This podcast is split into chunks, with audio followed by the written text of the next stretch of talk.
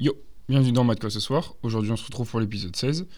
Aujourd'hui, du coup, on se retrouve une nouvelle fois pour trois nouveaux films. Alors, le premier film, ça va être un film un peu particulier. C'est, on va dire, un film... c'est de la fiction et un film horrifique en même temps. Le deuxième, ça va être encore un film particulier. Donc, décidément, ça va plus être un film d'action et un film policier en même temps. Et le dernier, ça va être une comédie un petit peu fantastique aussi, qui est sortie récemment au cinéma. Et du coup, on est tout de suite parti pour le premier film. How long have we been on this rock? 5 weeks? 2 days? Help me to recollect. The Lighthouse est un film sorti en 2019, réalisé par Robert Eggers. Dedans, on va retrouver Robert Pattinson et Willem Dafoe. C'est un film d'horreur, mais aussi une fiction, comme je l'ai dit tout à l'heure. Alors, The Lighthouse, ça parle de quoi? Ça parle en fait d'une histoire hypnotique et hallucinatoire entre deux gardiens de phare sur une île mystérieuse qui est vraiment reculée en Nouvelle-Angleterre dans les années 1890. Alors, le film, c'est un film en noir et blanc, il est en format 4/3. Et donc, c'est important de le dire parce que ça peut en refroidir plus d'un, ou alors quand ils vont le lancer, ils vont être un peu surpris. C'est totalement voulu, on va dire, par le réalisateur. Alors en fait, dès le début, il y a une ambiance qui est créée et ça se fait via les premières scènes. Il y a des plans très lents et fixes et qui sont vraiment centrés sur les personnages principaux qui semblent vraiment très neutres. Il n'y a pas vraiment d'introduction des personnages ni de la situation, mais il y a plutôt l'introduction des aspects du personnage, notamment celui de Willem Dafoe, qui est vraiment un personnage très dur, très strict et surtout autoritaire. À côté de ça, on a le personnage de Robert Pattinson qui est vraiment à l'exact opposé. Il est vraiment très calme, il obéit et il semble très introverti. Et je trouve qu'on voit rapidement qu'un des deux personnages est fou, notamment via son comportement, et l'intrigue justement elle essaye de créer et d'introduire tout ça. On assiste ensuite au développement du personnage principal et de comment il va évoluer. On voit aussi qu'il y a que petit à petit, il y a un certain nombre d'événements qui vont venir en fait soit de son imaginaire, soit ils vont sembler très étranges. Et du coup, il y a un doute qui est vraiment posé sur les deux personnages, est-ce qu'ils sont fous ou non? Et le spectateur va aussi avoir pas une rétrospection, mais elle va avoir le doute sur si les événements sont vraiment étranges ou s'ils sont totalement imaginaires et dans la tête des personnages.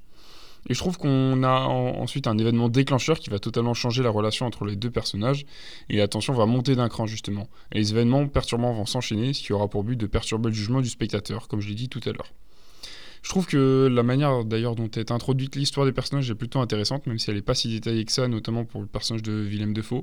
Je trouve que par rapport au personnage de Robert Pattinson, c'est vraiment intéressant comment l'histoire est racontée, même si c'est de manière un peu bref. J'ai vraiment trouvé ça intéressant et ça rajoute dans l'histoire. Le film possède d'ailleurs une très bonne fin pour moi qui semble un peu ouverte et libre d'imagination. Pardon, je vais la refaire. Elle est très bonne et elle semble ouverte et libre d'imagination par rapport à la signification de la scène de fin, on va dire. Niveau cinéma, je trouve que le film est très très intéressant, notamment par son scénario qui pour moi est très intéressant et très prenant. Il est aussi très bien écrit surtout. Et le film est aussi très très bien réalisé. Et le fait que ce soit en noir et blanc, ça rajoute vraiment un plus à l'ambiance déjà de l'Angleterre des années 1890 sur une île reculée où il fait jamais beau. Un vieux film avec une ambiance très particulière, je trouve que le noir et blanc passe très bien et le format 4/3 n'est pas du tout gênant, au contraire. Les deux acteurs, c'est déjà des acteurs de renom, Robert Pattinson et Willem Dafoe, mais c'est vraiment d'excellents acteurs et dans le film ils sont tout simplement excellents et bluffants. Et justement, je pense que ce film peut permettre à certains spectateurs de se rendre compte du niveau de Robert Pattinson qui justement est décrié en tant qu'acteur parce que il a joué dans Twilight et les gens disaient c'est un acteur de merde, alors qu'au contraire c'est un très très bon acteur. Il le montre dans ce film notamment, il l'a montré dans d'autres films, il va le montrer selon moi dans le prochain Batman. Et vraiment Pattinson, faut pas s'attarder juste au fait qu'il ait joué dans Twilight. D'ailleurs dans Twilight il n'était pas mauvais non plus, c'est plus les films de manière générale qui n'étaient pas incroyables. Mais l'acteur est tout sauf mauvais. Et voilà, ce que je disais justement au niveau du noir et blanc, du format 4/3, c'est très beau. Et surtout pour la photo, c'est magnifique. Il y a vraiment des photos et des plans qui sont super belles. Et moi, j'ai vraiment aimé la réalisation qui tourne autour de ce film. La musique est d'ailleurs très intéressante et elle est aussi très bien adaptée à l'environnement du film et à toute l'ambiance qui est créée.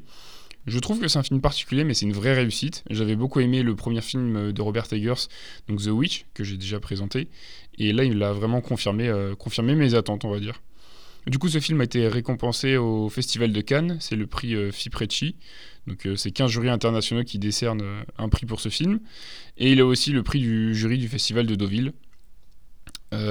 Ensuite, du coup, ce film a été réalisé par Robert Eggers, celui qui a réalisé le film The Witch.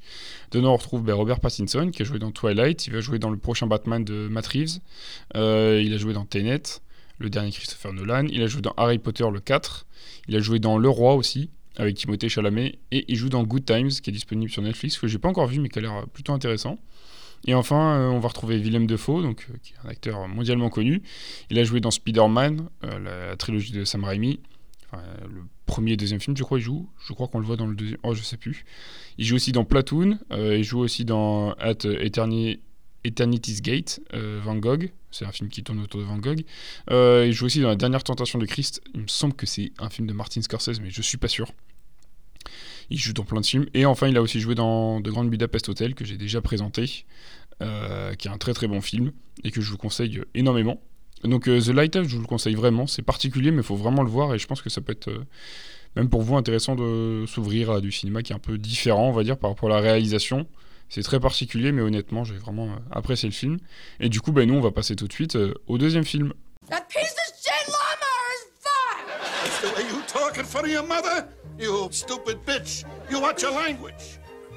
Or I'll kick the shit out of you, like I do her. So if your ass is in this house, it's my ass. Natural Born Killers est un film sorti en 1994. Il est réalisé par Oliver Stone, il a été écrit par Quentin Tarantino, et dedans on va retrouver Woody Harrelson, Juliette Lewis, Robert Downey Jr. ou encore Tommy Lee Jones. C'est un film d'action policier. Alors Natural Born Killers, ça parle de quoi ? En fait, on va suivre un couple de tueurs, Mickey et Mallory, et ils vont se servir des médias jusqu'à devenir des stars de l'actualité. Alors c'est un film très particulier. Je trouve que la scène d'introduction est très intéressante parce qu'elle introduit déjà très bien les personnages, mais elle nous met directement dans l'ambiance du film niveau réalisation. Il y a un jeu de passage entre le noir et blanc et la couleur qui est assez intéressant, et on découvre petit à petit aussi le passé des deux personnages principaux tout en suivant leurs relations. Comme je l'ai dit, c'est un film particulier, notamment par rapport à l'ambiance, à l'instar des personnages qui sont vraiment très particuliers et très déroutants. On a l'impression par moments vraiment d'être drogué, tant les images sont décalées et bizarres. Mais c'est vraiment voulu, je pense, par rapport au fait qu'ils voulaient montrer à quel point les personnages principaux étaient tarés et complètement fous. Et donc là-dessus, j'ai trouvé ça intéressant, même si au début, ça m'a vraiment refroidi, j'ai eu du mal, et je sais que ça plaira pas à tout le monde, mais en se forçant un peu, je pense qu'on peut savoir apprécier ça et au moins comprendre la démarche du réalisateur. Le scénario est très très bon parce que je trouve que le film se déroule très très bien et la fin est d'ailleurs plutôt bonne. On est vraiment pris dans le film et je trouve que le message, enfin le film a un joli message, même si en soi il n'a pas du tout été bien compris par les spectateurs.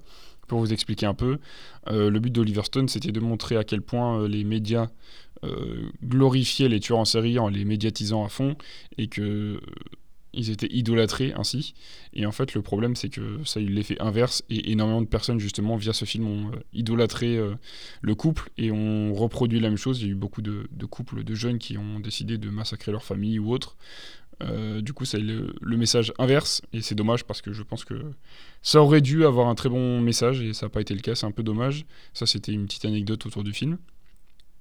Niveau cinéma, je trouve que l'image, même si elle semble bâclée par certains moments ou faite par un jeune drogué comme je l'ai dit par rapport au montage, sur un certain nombre de scènes, en fait je trouve qu'au final ça colle vraiment parfaitement au film, au personnage et à l'ambiance qui a voulu être transmise, et je trouve qu'elle est donc très bonne et elle colle totalement au film et donc on peut l'apprécier.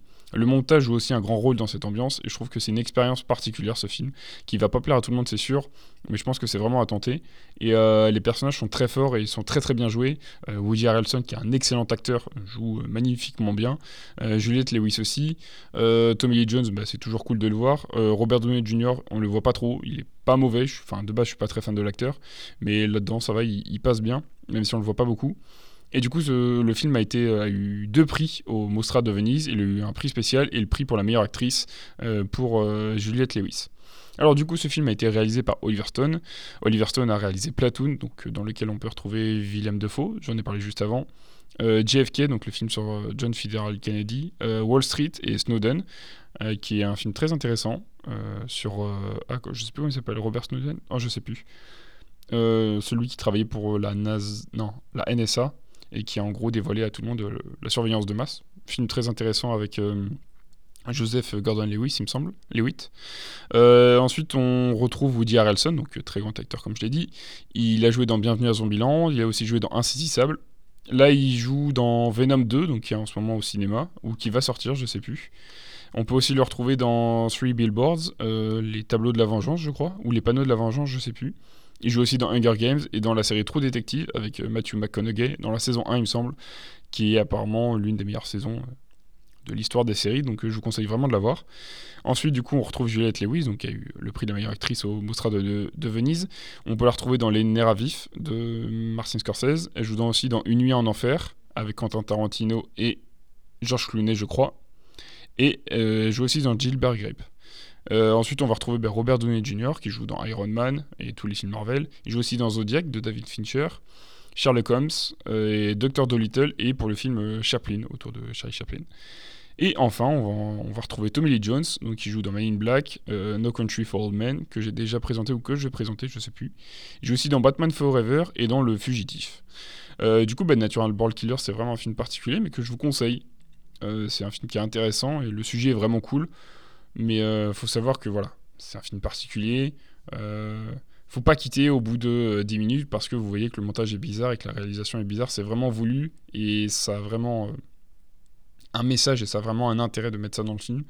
Mais je vous conseille vraiment de le voir par curiosité, ça peut être vraiment cool. Et nous, du coup, on va passer au troisième et dernier film. Pourquoi on ne sert pas de la mouche, là, pour se faire de l'oseille ? Bah, on l'adresse comme un singe. On peut l'envoyer, tu vois, dans une banque pour nous ramener le pognon de la banque. Et nous, on fait rien. On l'apprivoise. Mandibule est un film sorti en 2020, réalisé par Quentin Dupieux. Dedans, on va retrouver David Marseille, Grégoire Ludig, Adèle Exarchopoulos, India Hair ou encore Bruno Locher. Donc, c'est une comédie fantastique. Mandibule, ça parle de quoi ? En fait, on va suivre Jean-Gab et Manu, deux amis qui sont un peu simples d'esprit, qui vont trouver une mouche géante qui va être coincée dans le coffre d'une voiture et qui vont se mettre en tête de la dresser pour gagner de l'argent avec. Alors, j'ai pas l'habitude de voir des comédies françaises et celle-là m'a fait beaucoup rire. Je trouve que le film introduit très bien les personnages et l'ambiance du film.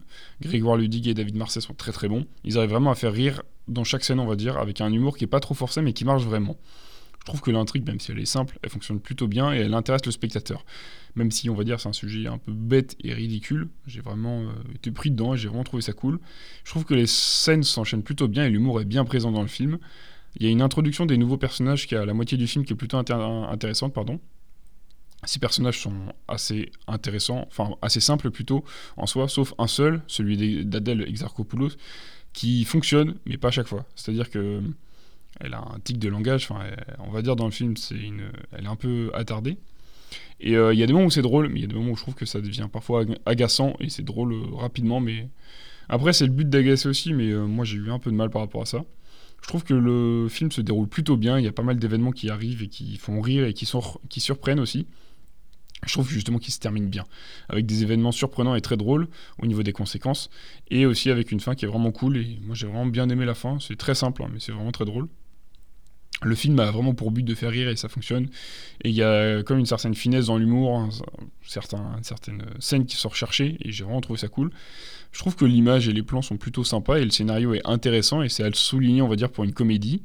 Les acteurs, surtout le duo Grégoire Ludig et David Marseille, donc, qui forment le palmacho, sont très très bons. Et les acteurs en général sont bons.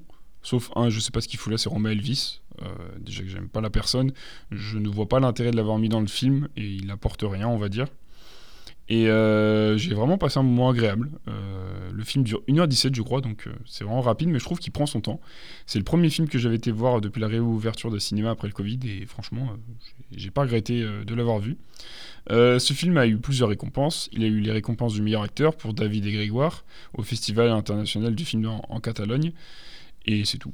Et du coup, ce film a été réalisé par Quentin Dupieux. Il a déjà réalisé Le Dain, Au Poste, Rubber et Réalité.